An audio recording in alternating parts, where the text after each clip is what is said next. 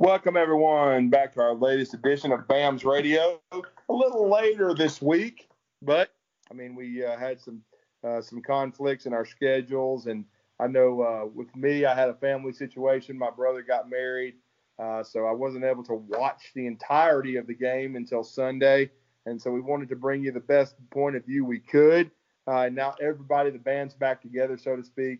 Thomas the Wizard Watts from the Port City of Mobile is with us, producing as always. Going to give you his viewpoint of Alabama's beatdown of Texas A&M, and then of course from 89 to 93, a member of the Crimson Tide, a national champion uh, in 1992, and a guy that was a freshman All SEC, played a lot of football uh, for the University of Alabama. That's William Redfish Barger. He's also here with us tonight to give his thoughts and, and insight into that uh, performance for the Tide and, and to give us a little bit of a preview uh, of the Ole Miss Rebels and Lane Kiffin, who are the next opponent for Alabama at Oxford, Mississippi. But right now, some uncertainty because of yet another hurricane, Hurricane Delta, to be bearing down on Mississippi. So we don't have any final decisions yet on the Alabama Ole Miss game. We strongly believe the Tide uh, will play the game. We just don't know exactly when yet, and if it's going to still be a five o'clock kickoff uh, on the ESPN family of networks for the Tide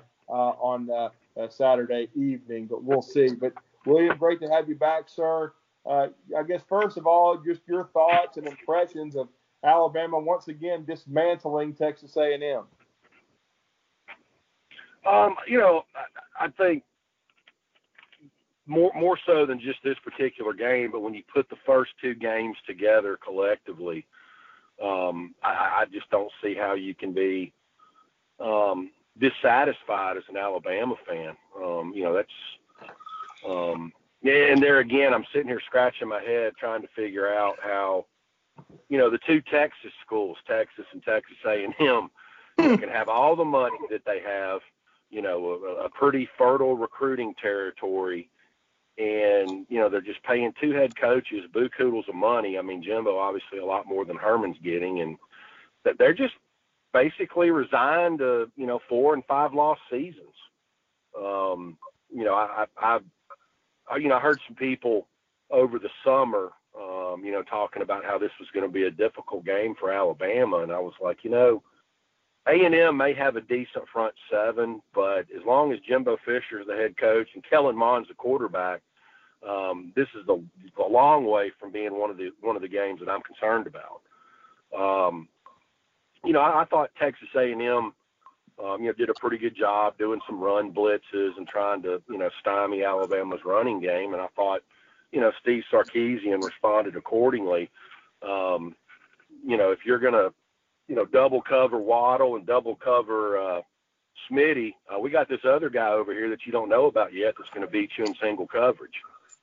And, uh, you know, here we are two games into it. I don't think anybody would have predicted that, you know, the, the top storyline of, of the, this early portion of a uh, dysfunctional college football season would be Mac Jones's performance at quarterback, but it's you know the top headliner right now from this 2020 team. Um, just you know playing lights out. Obviously, he's got a great offensive line and great skill players to uh, complement him. But um, you know, and I, I think if you go to the other side of the football, um, while while this isn't a lights out defense, I think it certainly has shown at least through two games um, that it's an improved defense over last year.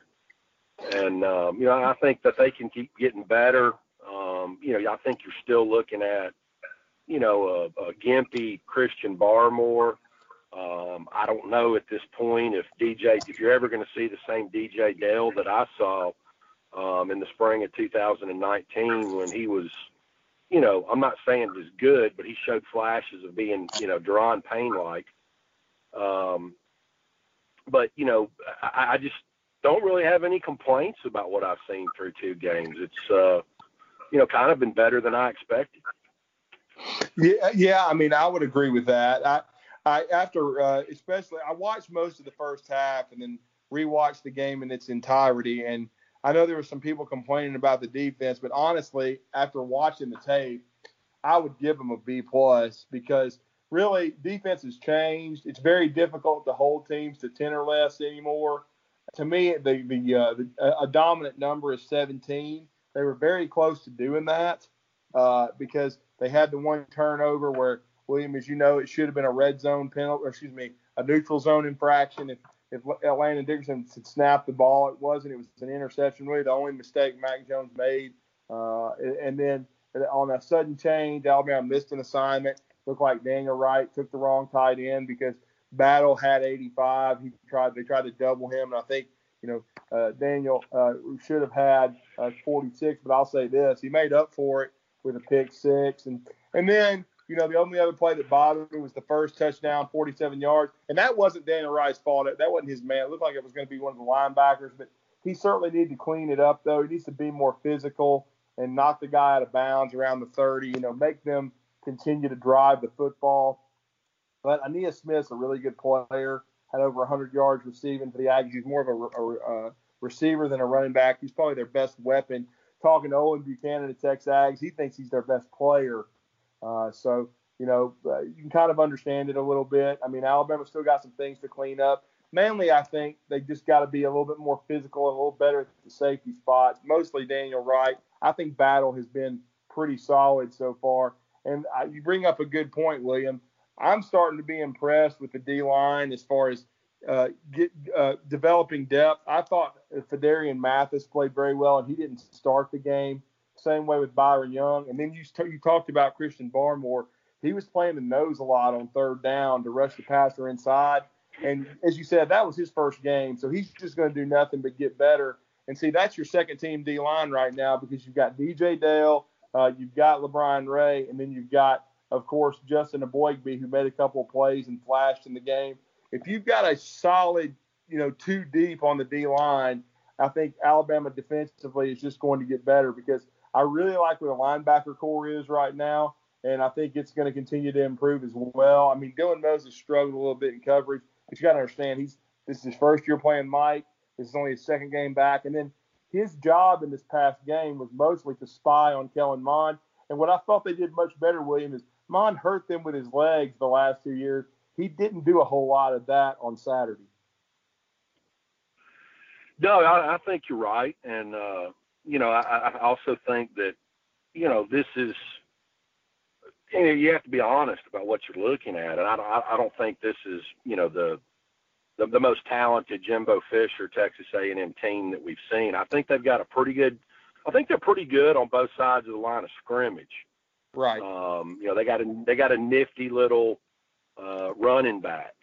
Mm-hmm. But you know, we've all watched over the last three years. I mean, there's no, you know, middle ground with Kellen Mond. He's either on or it's a disaster.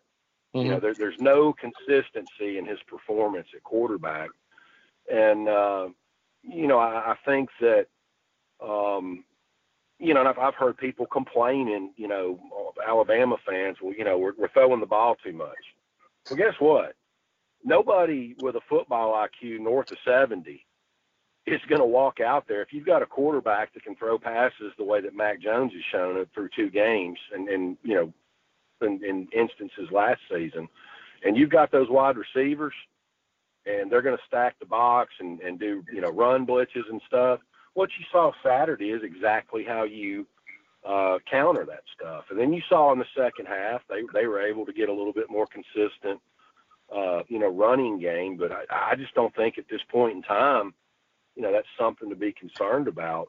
Um, you know, we'll see. You know, in my opinion, uh, probably the best defense Alabama's going to see all year is, is coming up here in a couple of weeks with, with Georgia. Um, you know, that's when we'll get a chance to see, you know, just how good and, um, you know, comprehensive Alabama's offense really is. I do think Georgia has a good defense. Yeah, they really do. And and I thought uh, one thing I liked is is William. Even A and M was able to control the ball a little bit against Alabama, but in their first 40 plays, they scored 35 points. So that shows they're making big plays. It's what you talked about, throwing the ball vertically down the field.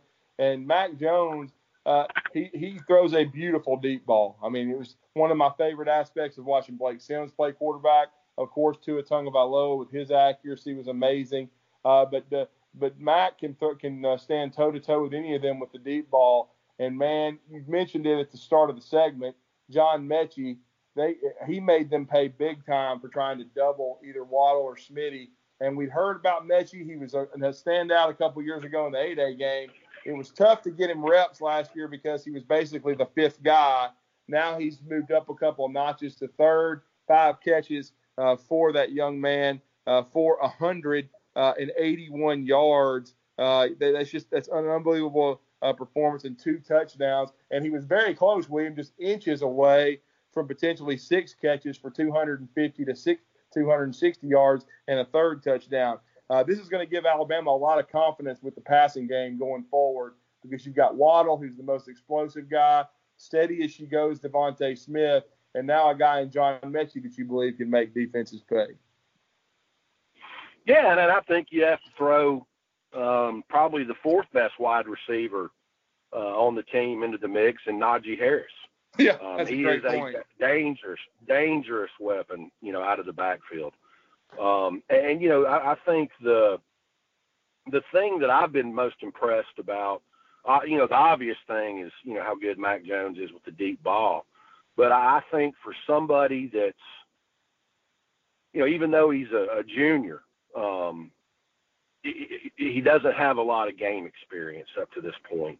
And right. I mean, he's got a great, great pocket presence to him. You know, he's willing to stay in there and and and you know let things develop and maybe get you know you know lit up when he gets rid of the football. Uh, that that to me, from a former offensive lineman standpoint, is is what has impressed me about the young man more than anything. Is man, that guy's willing to sit back there and maybe put himself in harm's way and wait for somebody to break open um, he anticipates things really well, and uh, you know I don't think that you know because it's always when you're when you're involved in a program like in Alabama, you know it's always everybody gets all excited about the new bright and shiny toys. Um, yeah, I think people thought that Bryce Young was going to, you know, give Mac a run for his money as the starter, and I think we've seen through, you know, the first two games um, that probably wasn't very much of a quarterback battle this summer that people would, would was hoping it would be. Um, you know, Mac Jones is you know one of the top quarterbacks in college football. You know, at least the the the best one in the SEC right now. I mean, I know Corral's got uh, you know a better QBR rating, but you know it's because he throws the football 60 times a game. Um, but I, like I said, I, I just I agree with everything that you said about the defense. Um, you know, I think one guy that has really impressed me with his consistency and his, and his growth from year one to year two, especially considering that last year versus Duke was the first football game he's ever played at any level of football as an inside linebacker. But I've been really impressed with Christian Harris. Yeah. Um, I, I, th- I think through the first two games, at least in my opinion, he's outperformed Dylan Moses. Yeah, I mean, you can you can make that argument to me, though, another unsung hero that I, he got a sack. I mean, they didn't give Alabama any sacks in this game, I, but I saw two. I saw Christian Harris get one, who you just talked about, and then the next guy that I think has really taken that torch from Anthony Jennings as the steady as she goes guy. He's not flashy, but I think he's been highly productive. I've been impressed with Chris Allen and what he's done so far at that Sam spot, uh, uh, William. I, I, I, I agree. I think that uh, um, you know, it, it might be the the you know the same uh, you know the same thing that won Joe Biden some accolades in the first presidential debate. I think maybe the bar had been set so low with with Chris Allen that that that you know he's exceeded the low bar expectations. But like you, Drew, I, I've seen him you know flash on several occasions. He's shown to be a better uh, pass rusher um, than, than I was expecting to see early in the season. And I'll say this, you know, his first, his true freshman year, you know, he was the guy. If I went to a practice, um, he would flash, and I'd be like, man, you know, this is going to be the next edge guy. And then, you know, I'd go back two weeks later, and you know, it was like he was a ghost and wasn't even out there. Uh, but I would say through the first two games, yeah, he's been very consistent and, and been a productive member of that defense. Yeah, and I'll say this. I mean, I, I've been impressed with of course, we heard about Will Anderson. He's made some flashy plays so far. Dylan had a good first game. He wasn't as flashy in the second, but I, I will say so far, and it's just two games in, uh, William, but I think this linebacker core is a more balanced one and is a better one. And of course, with a guy like Dylan Moses back from injury, uh, that that's a big part of it. But you added Will Anderson in recruiting as a true freshman into the equation, and then Chris Allen is fully back from his knee injury. This linebacker core has a chance to be one of the best in the SEC. No, absolutely. Um, and uh, you know, there's good things going on. Um, you, you, know, in, in, the back end of the defense as well. I mean, you got some young guys. Um, you know, I know there was a lot of people, you know, upset and uh, you know, bitching and complaining about Danny Wright's, you know, little shove that he didn't execute properly. But right. you know, then then you saw him break on that ball and, and get to pick six, which erases, you know, any negative things in my mind when you make a, you know, an explosive play like that. Um, and, and again, it's it's kind of like I was trying to tell somebody the other day, a friend of mine, that that was on edge. I'm like, look, they've won both games decisively. It's the second game of the season. You know, if you're still having these, you know, it's like last year, Drew, during the whole month of September, everybody was bitching about the offense um, and and their lack of a running game. And mm-hmm. I'm not going to name names, but you know, I, I said it after the Duke game. I'm like, look, they don't have the best five guys out there. Get back to me once they get the best five guys out there. And you know, once they put them out there, and they got into the month of October and November, that running game and that offensive line play, you know, at the end of the year, they were one of the three finalists for the Joe Moore Award, just like they always are. So that's kind of where I'm at with with the 2020 defensive line. You know, let's wait till you know Barmore's 100 percent. You know, maybe Dale can get back to what I saw in the spring of 19. But like you said, the depth's being uh, developed.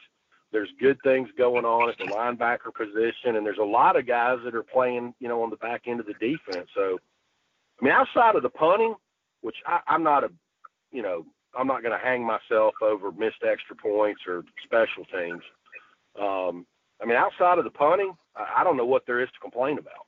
Yeah, and I, honestly, Alabama's hopefully not going to have to punt a whole lot. But you know, uh, Sam, Sam, Johnson's been a little inconsistent. Hopefully, he'll get better. Uh, but Reichard's been perfect so far. They've kicked off well. They're not kicking it to uh, Jaylen Waddle. Nobody's shocked with that. I think one adjustment we might see later on is uh, you know, Coach Saban, and he's done that a little bit already, putting Slade Bolden back there with uh, Waddle. We haven't seen Slade a lot as a receiver. I've been asked about that. I think you know, hopefully that'll come, but it's tough right now. It's tough to get you know four guys involved because you're trying to get three the football, and, and you're getting Waddle his touches, and of course he had five for 142. Yet again, setting another career high and a touchdown. You had Smitty who was steady as she goes uh, as he always is, getting it. And he had a touchdown catch uh, in the red zone as well. And then, as we said, Metchie's breakout game, and Miller Forristall had two nice catches.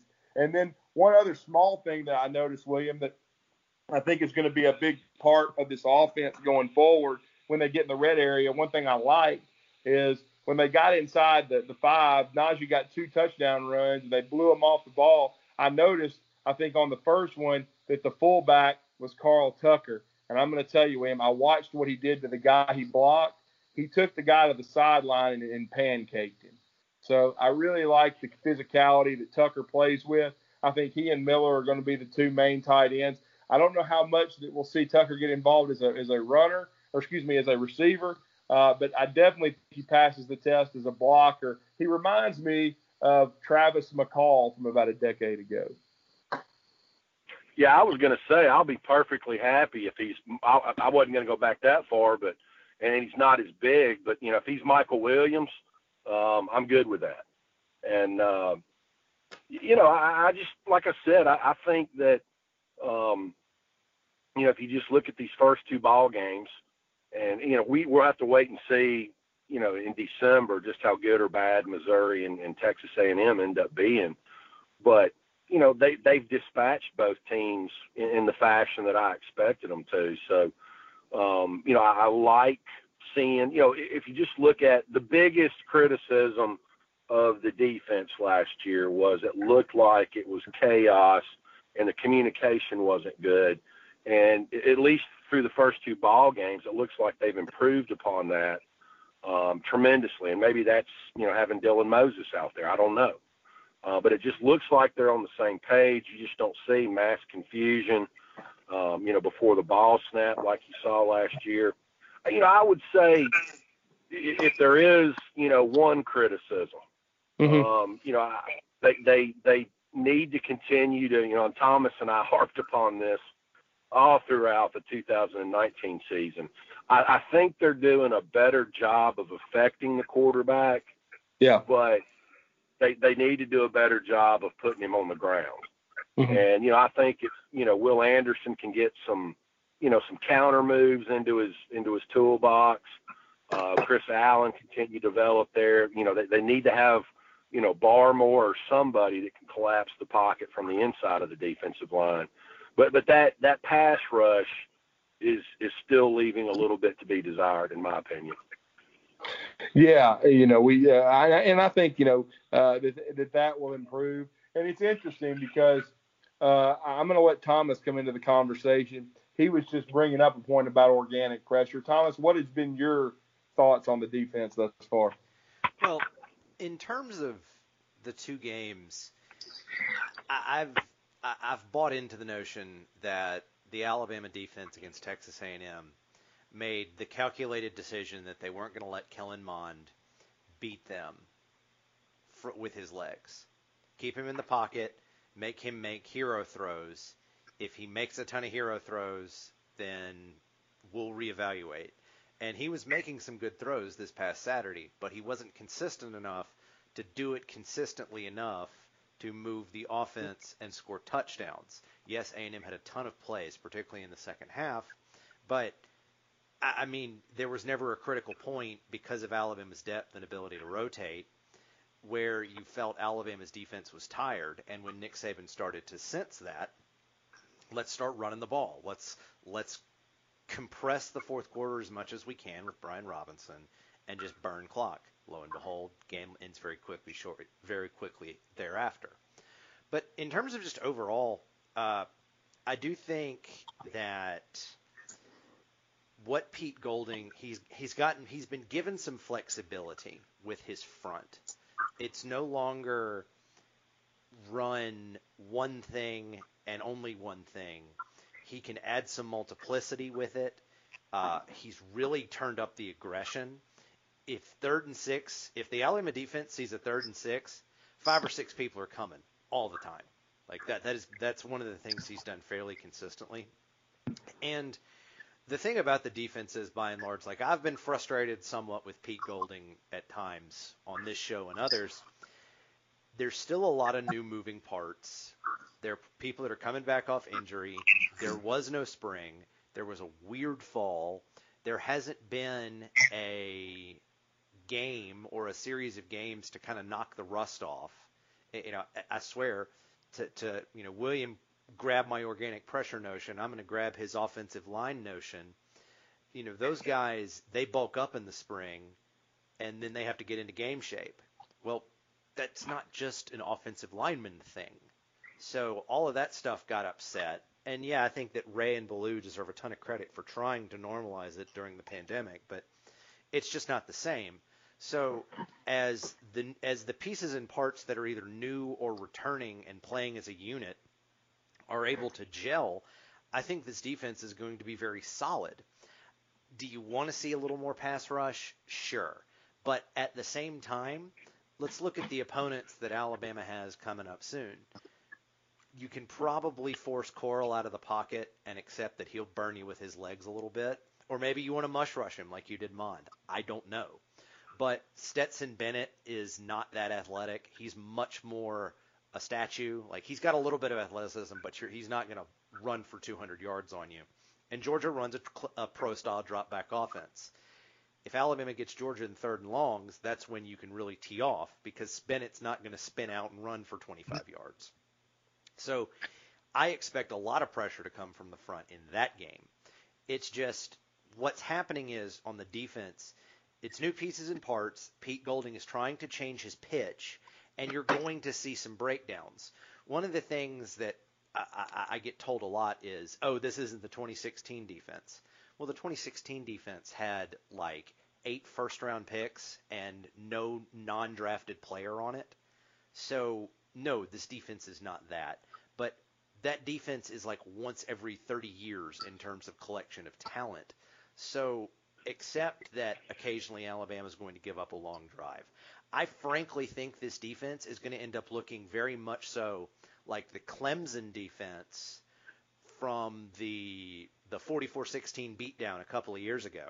They'll give up yards galore between the 20s, but when you get in the red zone and that field compresses, they are going to ruin your life. And with the way the offense is performing, and it's doing some pitch change stuff too that y'all have touched on briefly. Kicking field goals is not going to beat Alabama this year. So I like where this team is through two games, and uh, you know I expect a big win against Ole Miss. We'll talk about that a little more later on in the show, and then buckle up for Georgia because let's just say that there's some old-fashioned hatred on multiple sides coming into that game. Oh, there's no doubt. It's not there's there's a lot of mutual respect, and yet, uh, you know, there's a lot of uh, uh, you know a, dislike with LSU as well. But with with Georgia, it's hate. That's all it is. It's hatred. Uh, the one of the best tweets I saw all weekend was Kristen Saban Setas, and uh, there was an Alabama fan as usual, you know, flapping his gums on Twitter saying, "Man, I sure missed 2011 when I felt like if if we uh, if we had a 10 point lead, the game was over. That or we were going. In other words, they're going to we're going to hold the team if we you know to 10 points or less, or, and then whatnot. In other words, it's, football is not being played that way anymore. I surely miss Kirby Smart when he would shut teams down. And Kristen Saban said, "We don't miss him," and I thought that was hilarious. So I mean, uh, I, I certainly still think Jeremy Pruitt is uh, you know, a, a, better defensive coordinator, better evaluator, better recruiter uh, than uh, Kirby Smart. And I look forward to that game in a couple of weeks. But I've enjoyed watching this team grow. Thomas, I agree with you. I'm not down on them at all. And you know, you and I have both been very hard on Pete Golding, uh, but I think they've been solid uh, through a couple weeks. I think they've got some things to work on, but the upside is tremendous. And I and this defense looks faster to me. And the one good thing is they they've got upside and I've been really impressed with the young secondary so far. I know it's the safety; they've they've struggled a little bit, but like William said, for the mistakes Daniel Wright's made, he got a huge pick six in the game, and I, and Jordan Battle has been really solid overall. He's had some tough luck. He's been right in position. Guys are still catching tip balls and things of that nature, but he had a big pass breakup down on the sidelines the goal line, uh, and I think like and I feel like he's really been in position much of uh, the season so far and I got and you just got to give Wydermyer 85 credit. He's a good player, uh, and I think Alabama's going to learn from that. And and really that's what they got to work on. You know, covering the tight end a little bit better, covering the backs out of the backfield. But like William said, a lot of that is early season stuff that Alabama needs to work on. They need to come out in, into their own and, and, and, and you know and clean that stuff up. But that's just stuff for Coach Saban to be able to harp on and get them to work on. And I certainly think the defense so far, I would give them probably a B plus through two games. And like William said, they're going to need to start getting home with the pass rush, but they're really close. They were close to getting Mond several times. I think they can turn those into sacks. I think they can turn them into sacks with Corral, who is an underrated athlete, but still is capable of being pressured. And you know, I think the Ole Miss offense has some weapons with Elijah Moore, Kenny Yeboah, the graduate transfer tight end from Temple, uh, certainly, and then of course uh, the, uh, the Jonathan Mingo but I think Alabama can slow them down, and I think this is going to be the best team that Ole Miss has seen. I know they played Florida, but Florida's having defensive issues of their own. I, I think Alabama's going to win this game and win it comfortably. And uh, you know, Nick Saban, I, I don't think he has any love lost for Lane Kiffin, even though Lane did a good job at Alabama. I think this is going to be an ugly game. I think they're going to beat the Rebels 51 to 17. Uh, I, I don't really care about the weather either. I think Alabama. The thing that I remember is if Alabama's focused, and they certainly were when they went to Georgia back in 2015, they played that game in a monsoon and dominated the Georgia Bulldogs. So I think it was 38 to 10 that that afternoon. So I think Alabama's going to be ready to play. And the good part is I think they're healthy. You know, they, they still don't have Ronald Williams who would provide depth in the secondary, but they've stayed relatively healthy uh, the first two weeks, and I think that's big for Alabama. And they've certainly protected Mac Jones, William, I think the pass protection has been outstanding for the most part. Well, I'd like to circle back around with whoever that marble mouth was on Twitter that was singing "Home Sweet Home" about Kirby Smart. Uh, ask ask him to put together a greatest hits list starting in 2013 when the likes of Gus Malzahn, Reverend Freeze, Urban Meyer, uh, uh, Clemson, you know, the list goes on and on. Oklahoma yeah. uh, scored, you know, hung four, hung 40 plus points on Kirby Smart whenever they wanted to.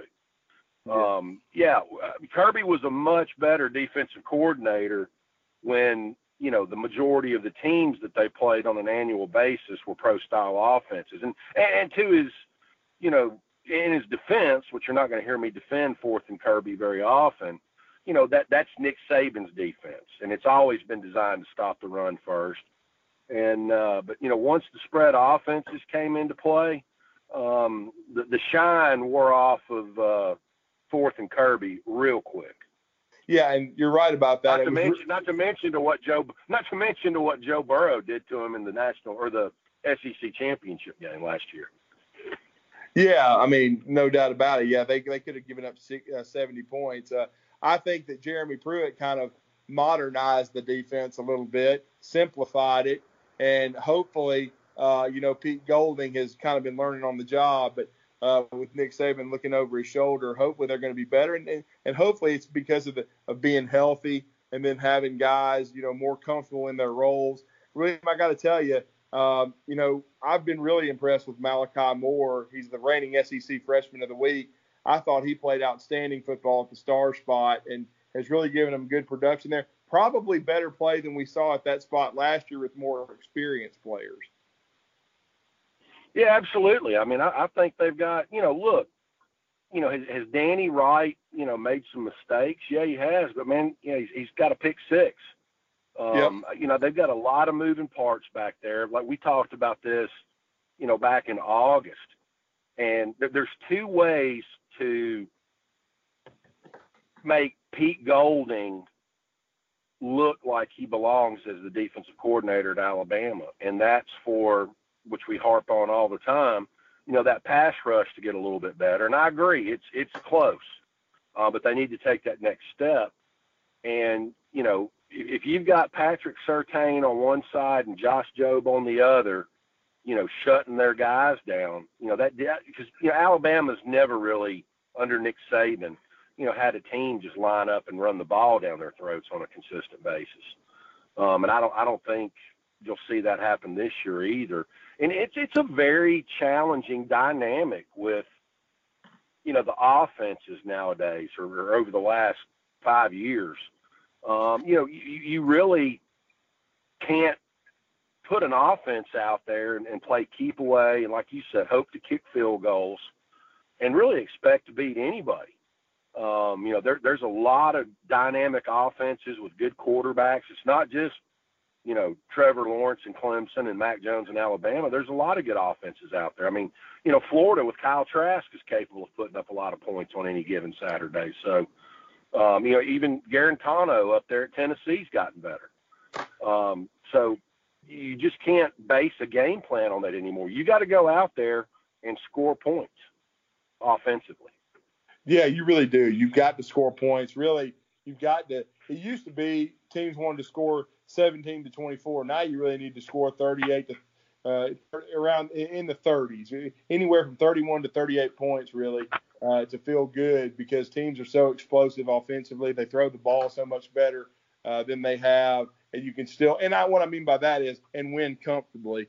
And uh, of course, Alabama's been super explosive uh, so far offensively, and uh, Mac Jones. People want to talk about, you know, the, the taking away from the running game, but they only threw 27 passes, William. 20 completions went for 435 yards. Mac is the Maxwell Award uh, National Player of the Week this week.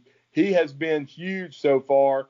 I thought he had been undervalued the whole summer. Uh, you've already brought up the point about people wanting Bryce Young, but this is Mac Jones' football team, and I'm really happy for him because I, you know, we, we interviewed him on this show, uh, you know, back when he came in out of high school. He was on the podcast, uh, you know, and I, he's just an unusual kid because he played in a program uh, at Jacksonville Bolles that you know a lot of times would run the wing T, but then when he was there, went to some more spread, let him throw the football.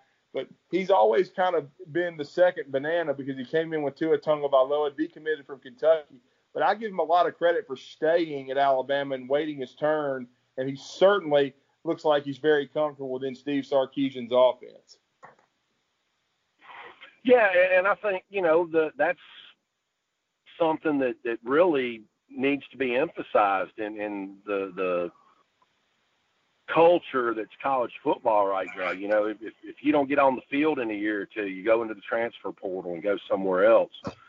And you know, I think in in his case, and I can't remember all the different dynamics, but I know he comes from a you know super talented gene pool in his family. I think his mom was a tennis player and you know, dad was a D1 athlete somewhere else. He might have a, a sibling that's, you know, played college volleyball. I'm just throwing that out there. I can't remember. But, you know, I, and I think you see that in his demeanor. Um, he's he's a quiet competitor. I mean, he's not a rah rah guy that's going to get up in your face and, and talk smack, but he, he's a a quiet leader and a quiet competitor. And uh, you know, he's he's on an offensive unit you know, I don't know if I've ever been stumped um, to this fashion as I was earlier this week on Ryan Fowler's show. Um, you know, he asked me to name who I thought the best offensive lineman was on this 2020 team, and I was like, you know, um, th- th- every single one of them has a damn uh, NFL future in front of them. But if you're going to put a gun to my head and make me make the call, then I'm going to have to go with Evan Neal. Um, yeah. You know, he's another he's another Jedrick Wills. He's another Jonah Williams. He could play all five positions at a high level. Um, you know, then probably I'd have to go with you know Landon Dickerson and, and Deonte Brown. You know, on the next tier. Um, but you know that that's just a very difficult question. But you know, you can just see that you know Neal is the next big freak show um, he could play all five positions. He's probably going to be the left tackle next year. Um, but you know, there again, how do you choose between, you know, Jerry Jeudy, Henry Ruggs, and Jaylen Waddle and Devonta Smith? I mean, you know, you can throw a dart at a dartboard and come out ahead, whatever where, wherever the dart lands on. Um, but it's just a very, it's a fun, fun, you know, for for us Alabama fans that remember. Uh, you know, toss 48 and blunt 45, you know, 40 times a game under Gene Stallings. You know, this is rarefied air with what Lane Kiffin and Steve Sarkisian, even to a lesser extent Brian Daboll, um, have been able to do for the last five or six years. Yeah, Brian Daboll's doing pretty good in Buffalo. He's done a great job with Josh Allen, and he he wasn't given enough credit for the job he did while he was at Alabama, but – I mean, I agree with you. I love the way Sark spreads the ball around. I love the way he calls the game. He's, you know, the difference is I think he's more of a QB guy, and while Lane Kiffin is an outstanding play caller and schemer, uh, and he knows how to identify playmakers and get them the football. Uh, he's not as much of an, intricate guy with the QBs, but he's an outstanding offensive mind. He knows how to get production out of them. Uh, I know Matt Corral's put up huge stats the first two weeks, William. They shredded Florida for 600 yards. They came back late to beat Kentucky in a game I didn't think they would win. Uh, how dangerous is this Ole Miss offense, and how do you expect Alabama to attack them? You know, I, I would say there's some variables involved here. I think the weather is going to be one of them. Yeah. Uh, it's like I told Ryan Fowler the other night. You know, look, play the damn game Saturday at five o'clock. I, I don't care if there's a monsoon. Um, you know, that, that'd be a great opportunity for Steve Sarkisian to work on the running game and, and turn it into Good the point. Najee Harris show. Right. Um, do, do I think Ole Miss has the capability of scoring some points on Pete Golding's defense? If it's dry, yeah. But if it's a slop fest, then it's going to, you know, go south in a hurry for Lane Kiffin. And I and I totally agree with your, you know, assessment. I don't think it's any secret that, and I, I'm not going to say to who, but Steve Sarkisian has even made this comment in past OC coaching searches. Look, if you want the best quarterback developer, you'll hire me. Uh, if you want the more dynamic play caller, you'll hire Lane. Um, so I, I totally agree with what you said earlier, but um, I, I think it's all going to depend on how bad the weather is. I mean, if it's a a swamp, um, then then I, I think that's going to really diminish, you know, the, the offensive production. I mean, Ole Miss is not going to line up, um, you know, in, in a in a uh, power formation and run the football down Alabama's throats. Now, can they spread everybody out if it's dry, and and you know slice and dice the defense with passes? Probably, but I, I mean when I say slice and dice, they might score 17 to 24 points. Um, you know, I, I just don't see them as a threat. I agree with the assessment that you gave before we started recording. Um, you know, I, I think Alabama's going to probably beat the piss out of Ole Miss. Yeah, no doubt. And uh, I was going to bring Thomas Watts back into the conversation. Thomas, I know you've watched Ole Miss a little bit against Kentucky, uh, against Florida. You've seen how they match up again with Alabama. What are your thoughts on the Ole Miss matchup? So, I'm going to give my thoughts with the assumption being the game is played when it was originally scheduled. Uh, that could change. Uh, obviously, I live down in Mobile, Alabama. So this storm has had my attention for the better part of two and a half days, and it keeps tracking west. So it might not. By the time it gets to Oxford, it's just going to be a pretty bad rainstorm. It'll be windy, but it won't be, you know, it won't be awful. But the problem is, Ole Miss doesn't have a lot of talent. They have good skill talent. They have just awful awful talent in the trenches, and their defense. Yeah. There might be one player, and it would be a fight that would start that would that would make Alabama's too deep on defense.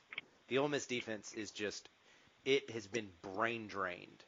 Uh, the the spot that the situation with Ole Miss losing their postseason and all the nonsense with the Right Reverend Hugh Freeze they really suffered on defense getting good talent.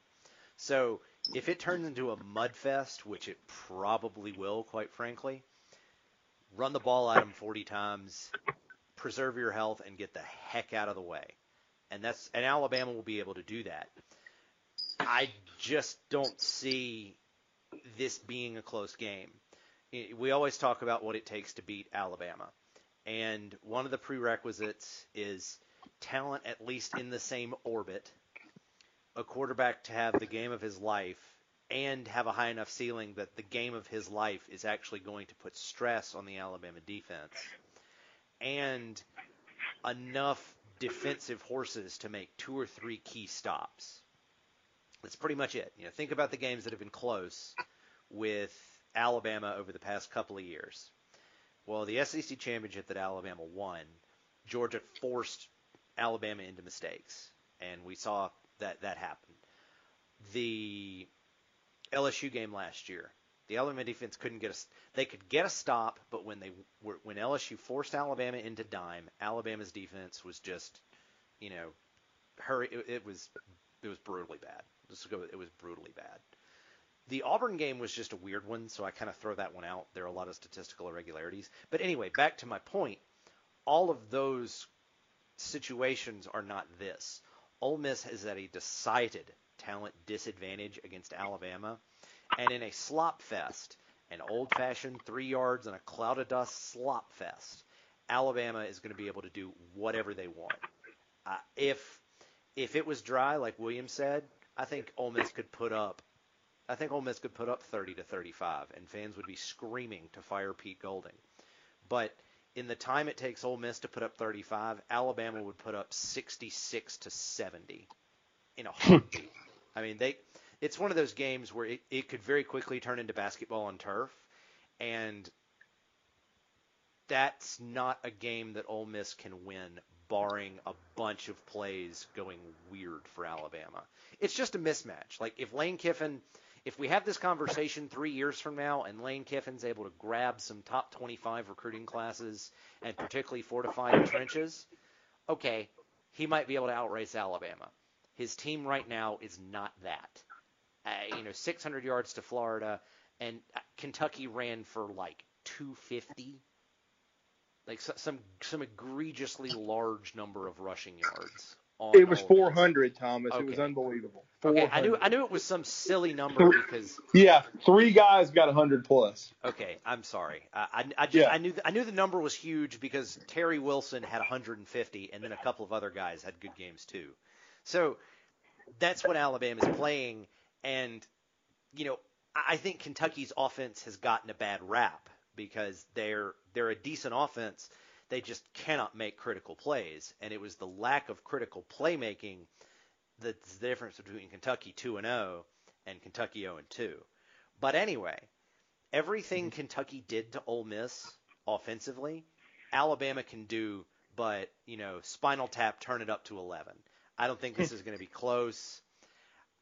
Give me, give me 45 to 17. I would I think that Alabama's going to want to go on long drives to get the heck out of Oxford with their health because this will be a slop fest this weekend.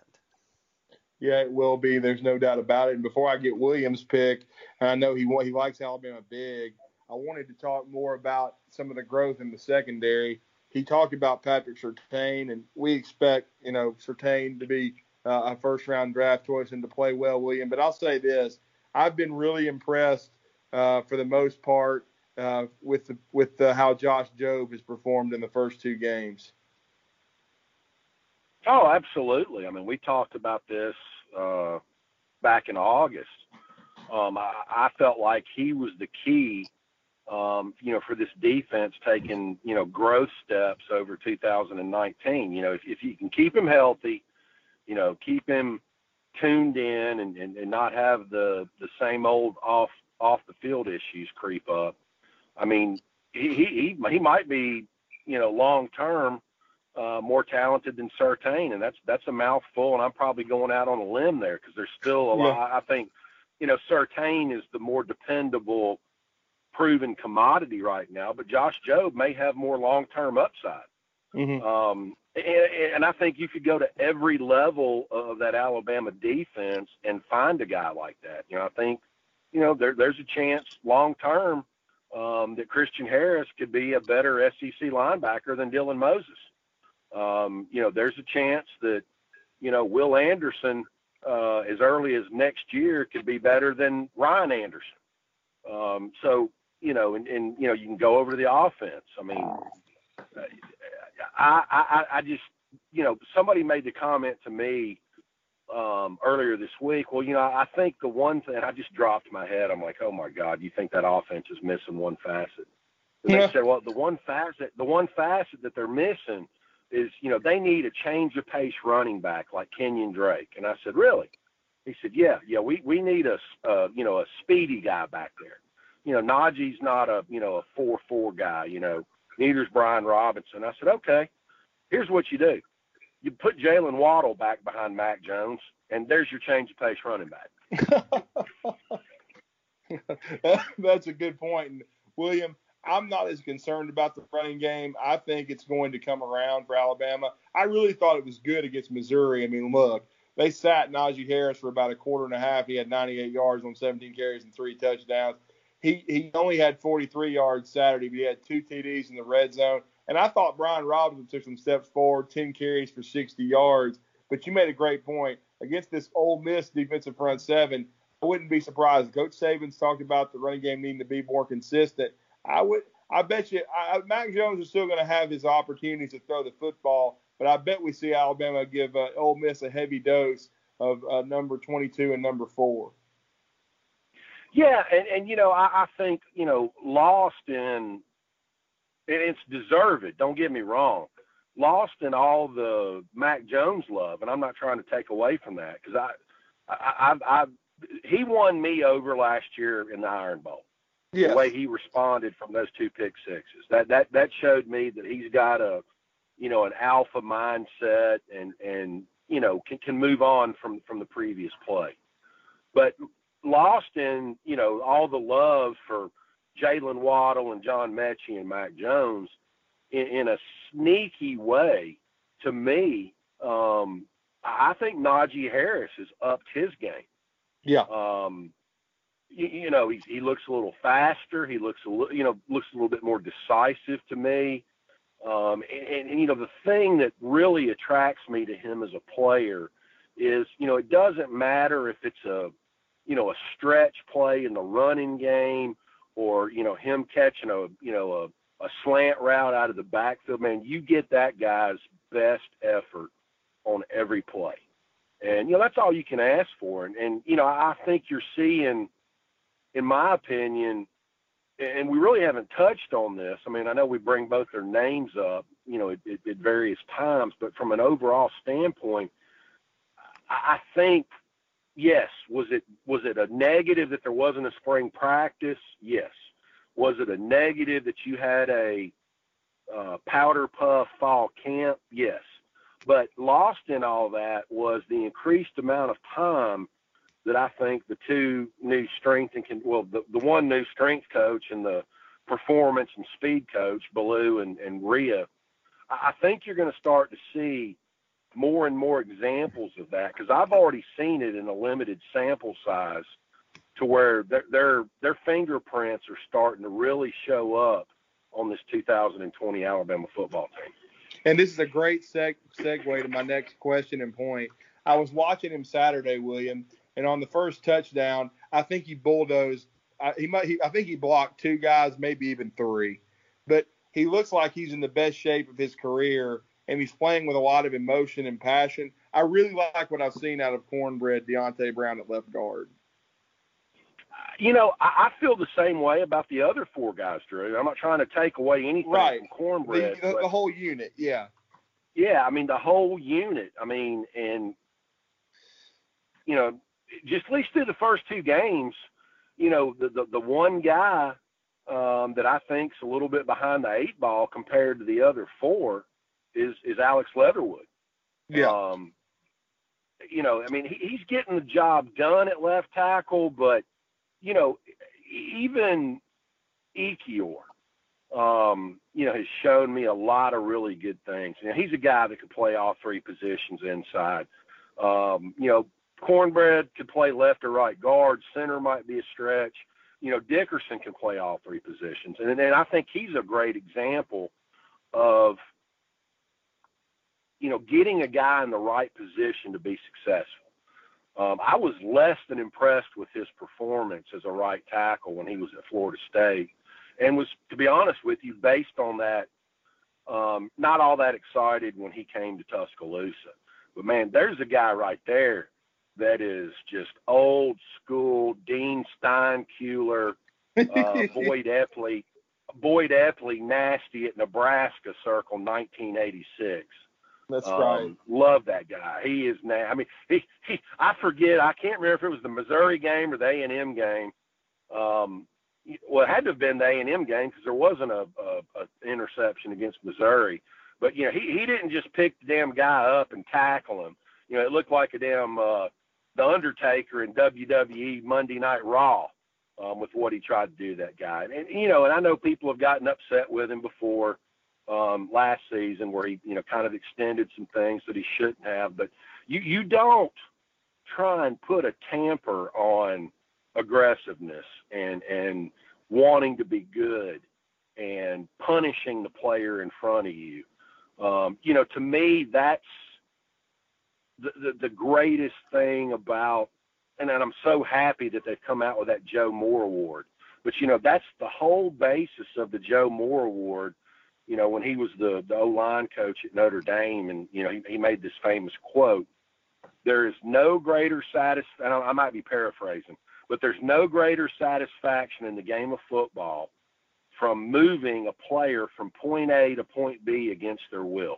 And I think Landon Dickerson I think Landon Dickerson embodies that quote more than anybody I've seen at Alabama in a while. Well, and, I, will and I'll tell you the play it was, William. It actually was Missouri, but it was the strip sack because. Uh, that's right. That's right. I'm, I'm Bryce Young. Bryce. Yeah, and they picked up the fumble, and then uh, and then Landon went WWE on uh, yes. on his opponent there. But he does play with an edge. I think he's a great leader. Uh, he's really proven himself to be a good center. And he never played center before. I don't even think in high school until he got to Alabama. I know he didn't at Florida State. but I know he's thankful to be at Alabama because Florida State's a dumpster fire right now. He's finishing his career playing with a championship caliber program, a chance to develop as an NFL player. But William, uh, I, am going to go to you now. I know Thomas picked 45-17. I picked 51-17. Uh, how bad a shellacking do you think Alabama's going to give Lane Kiffin? You know, I mean, there, there's some variables in play here that I just can't, you know, predict. I mean, you know, is is the storm going to be bad? Is is you know, is it going to be a game shortened, you know, by lightning warnings and all that stuff, which you know tends to take the wind out of a team's sails? Um, I, I'm going to lean more towards your prediction than Thomas's. I mean, if, if it's wet, um, then I think that certainly is going to increase Alabama's point total and diminish Ole Miss's because they're they're not going to line up the football and run the ball down Alabama's throats. I, I certainly don't think a if it's wet a 51 to 17 um, you know type performance is out of the equation, but it, it could be uglier than that.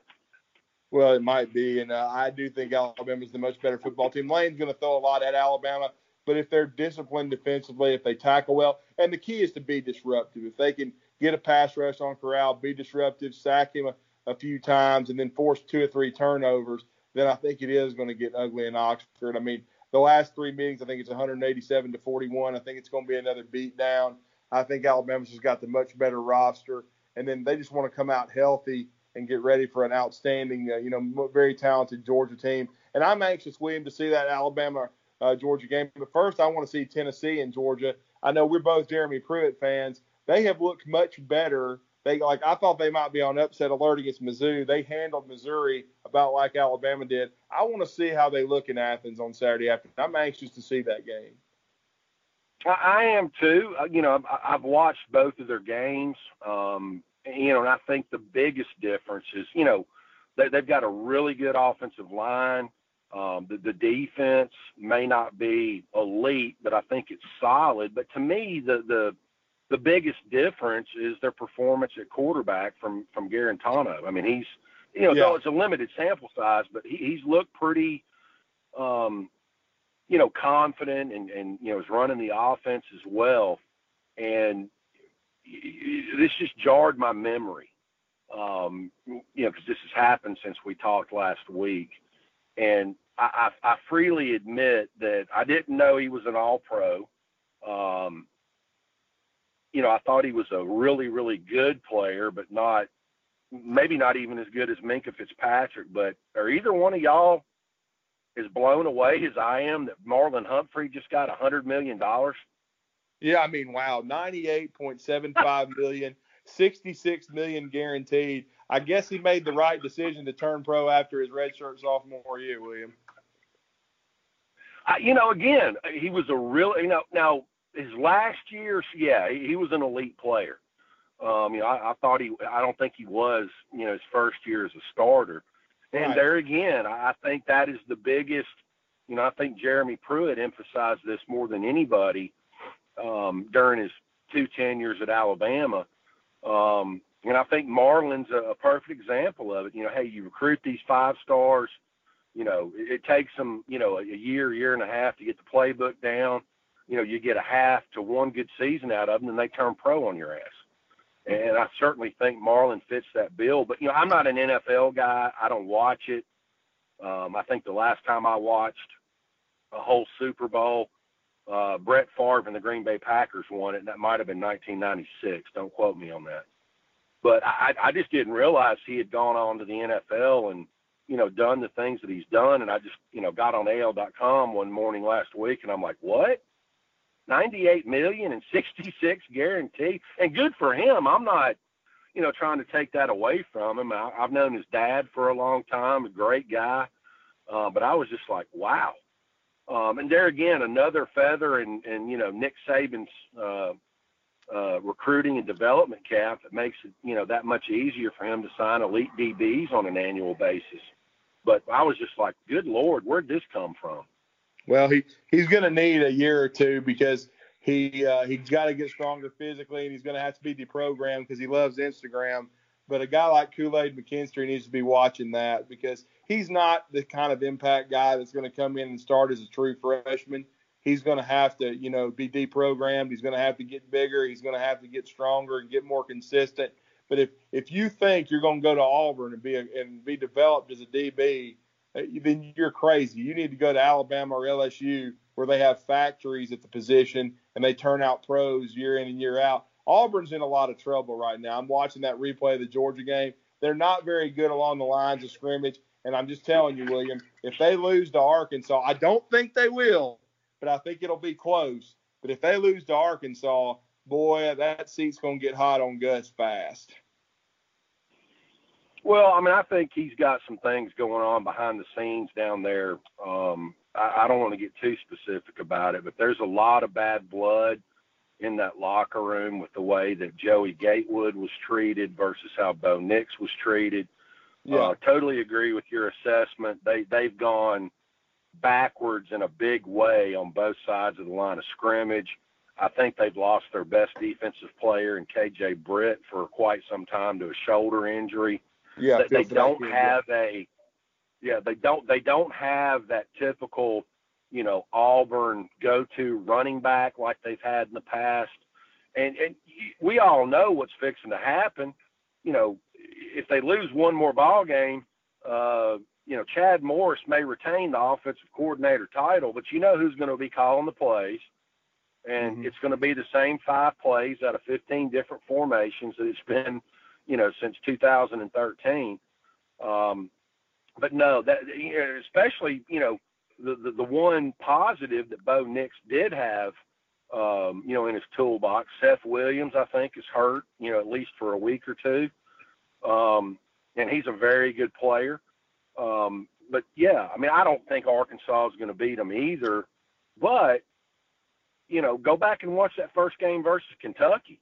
If mm-hmm. they get a little bit more consistent play out of their quarterback and Mark Stoops makes a uh, you know a few uh, a few better decisions, I, I don't know how that game turns out. So yeah, I agree with you. I think they're in trouble. They got a tough schedule, um, but I, I don't think Arkansas is going to beat them. If they do, I'll be shocked.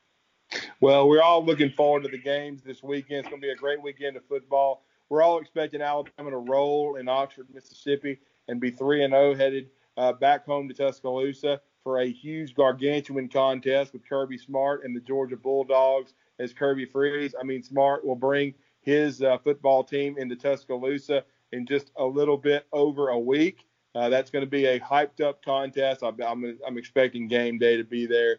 Uh, all the pomp and circumstance. First uh, meeting since Jalen Hurts broke their hearts, uh, and it was back to back uh, heartbreaking losses to Tua Tagovailoa and Jalen Hurts and the University of Alabama. So that's going to be an unbelievable uh, football game. But we just hope Alabama can roll in Oxford, Mississippi, uh, stay healthy, and be ready for Georgia. For William Redfish Barger, we really appreciate his thoughts tonight. For Thomas the Wizard Watts, I'm Drew DeArmond. We hope you've enjoyed this uh, version of BAMS Radio our, our, as we continue our season previews and we uh, continue to follow this Alabama Crimson Tide season, this unusual one, this all SEC schedule in 2020. We're going to continue to come to you every week. We hope to be back to our usual Sunday uh, this coming week, but we brought you a midweek preview, and it's probably a good one because a good thing because of this weather situation. So we're bringing you the latest, and our in uh, the uh, Alabama's the hay's really almost in the barn after today's practice. They'll be heading to Oxford soon